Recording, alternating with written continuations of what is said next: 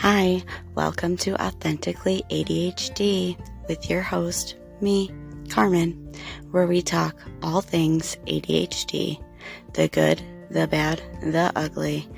I give you tips and tricks, and I love talking about it.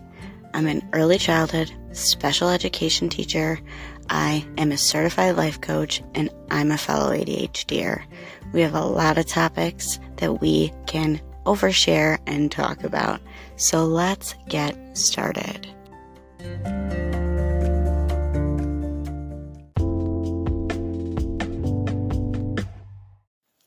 Hey, my friend, how are you? No, really, how are you? Is it hard to identify the name of the feeling that you're having right now? That is totally normal. And that's what we're talking about today ADHD and emotions. It's a struggle for all of us. So let's talk about why and ways that we can combat it, ways that we can put in supports for ourselves, and ways that we can learn more about emotions. Are you ready? Let's get started.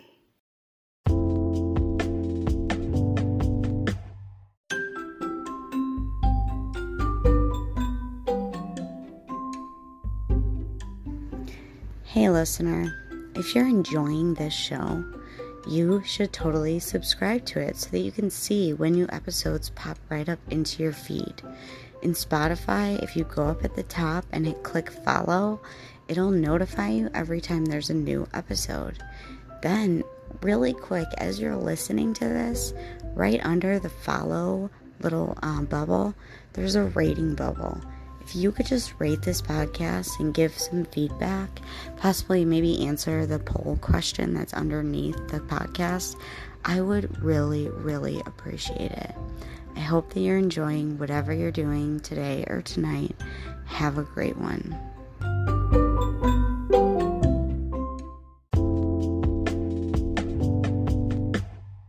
So, the first thing I do want to go over is that I am not a doctor therapist, psychiatrist.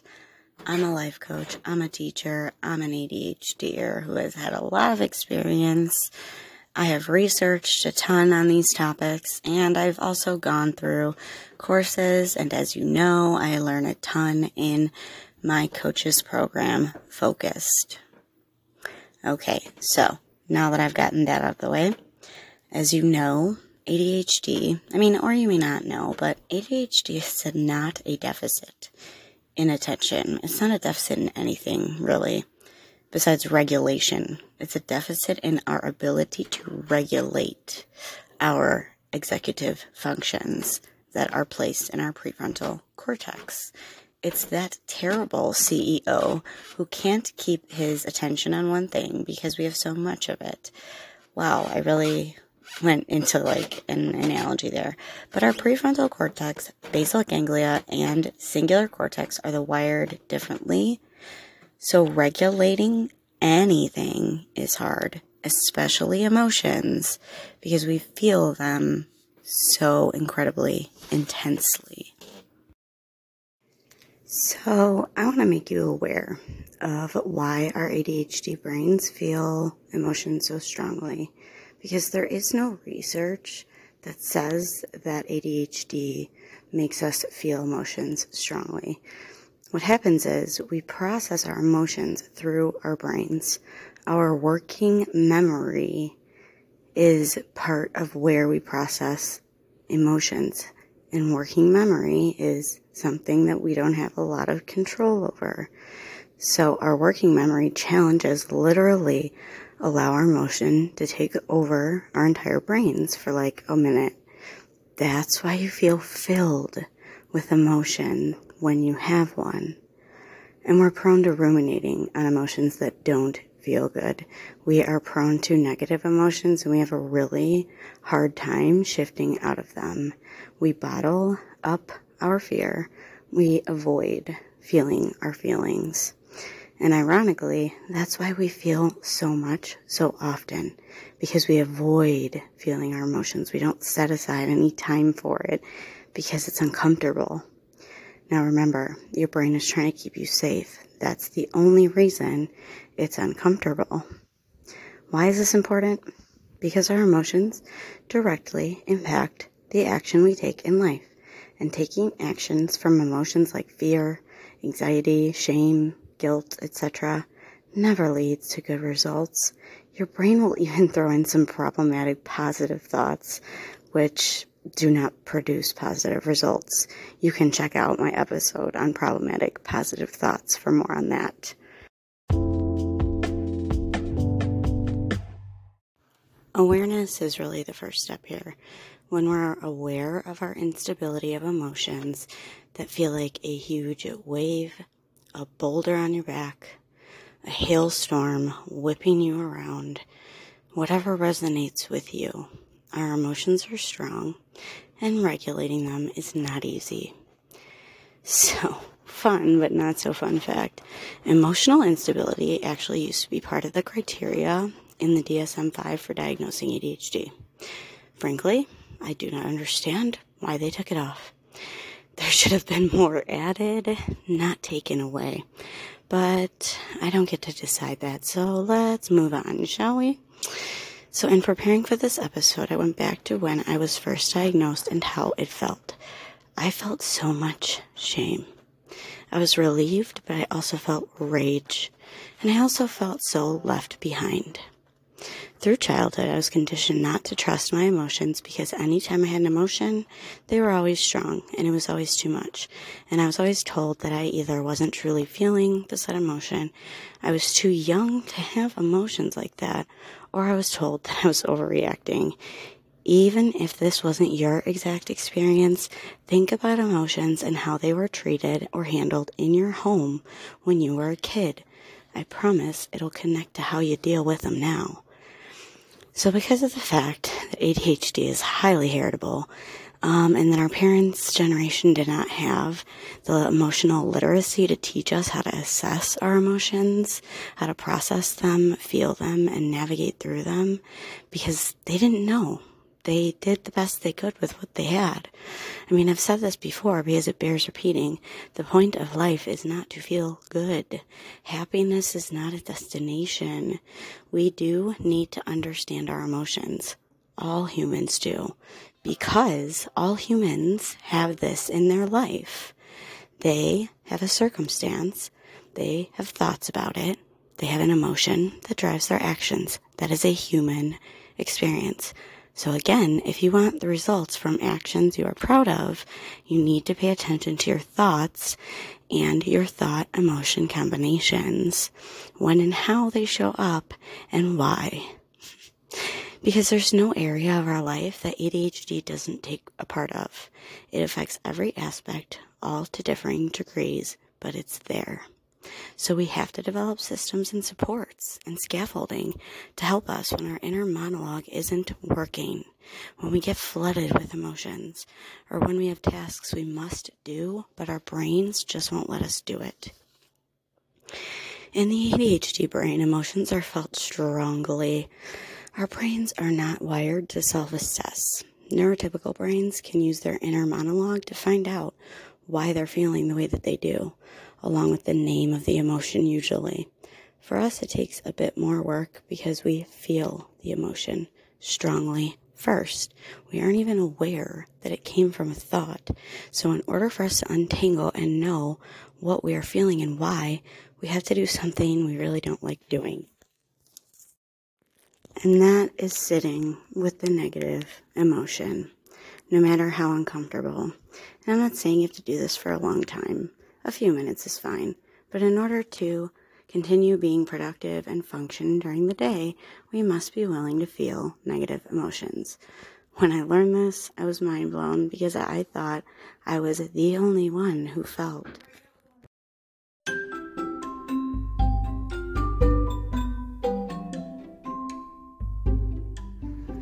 Hey, listener, if you're enjoying this show, you should totally subscribe to it so that you can see when new episodes pop right up into your feed. In Spotify, if you go up at the top and hit click follow, it'll notify you every time there's a new episode. Then, really quick, as you're listening to this, right under the follow little um, bubble, there's a rating bubble. If you could just rate this podcast and give some feedback, possibly maybe answer the poll question that's underneath the podcast, I would really, really appreciate it. I hope that you're enjoying whatever you're doing today or tonight. Have a great one. I literally thought I was the only one who felt my feelings like a tidal wave sweeping me right into the ocean. I really did. So let's go over it again. It's super important to feel our emotions because our emotions directly impact our actions and results in our lives. So take a look at your results that you're getting in your life right now. Take a look at the actions you're taking.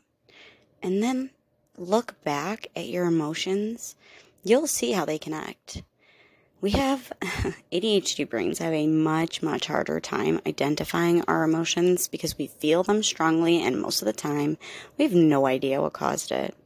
So, in order to process, in order to identify and navigate through these emotions, how how I invite you to start is by writing down your thoughts. All of them. Your brain is not a storage locker, and looking at what you are thinking in relation to what you are feeling will make it make sense. Because remember, a circumstance creates automatic thoughts which trigger a feeling, and our feelings always fuel our actions. That's just basic psych 101 human behavior. Another thing that really helped me was becoming more emotionally literate. I'm, I'm already a preschool teacher, so I was pretty emotionally literate, but adult emotionally literate is a bit different. So I did listen to Atlas of the Heart by Brene Brown. I highly, highly recommend. I will link in the show notes. I love the way she groups the emotions together. And if any credit should be given, it should be to my coach, Kristen Carder, who brought up this book during our emotional regulation month which you can get access to if you join Focused, also linked in the show notes.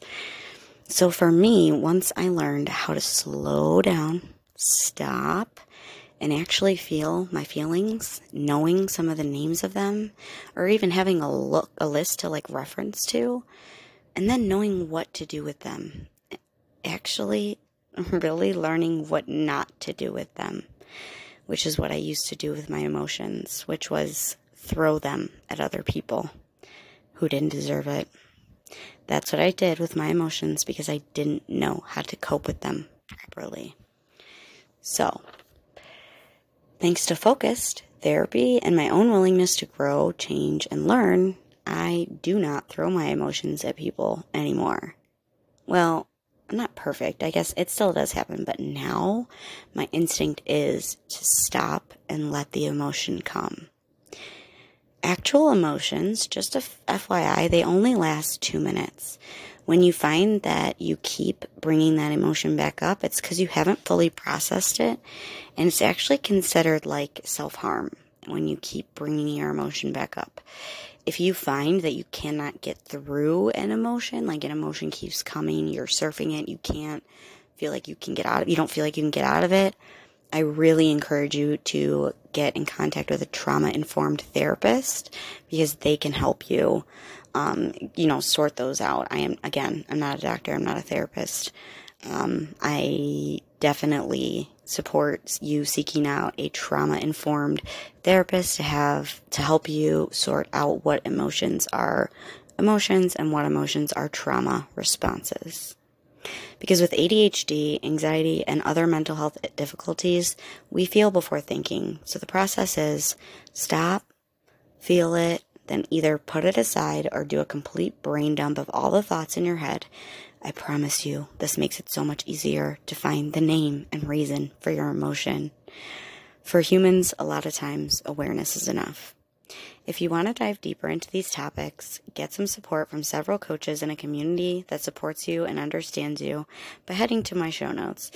Or you can join Focus or you can have a free call with me to see if this support would work for you or you can join Focused, the ADHD group coaching program for adults. That's all I have for now, friends. Stay authentic. Talk to you soon.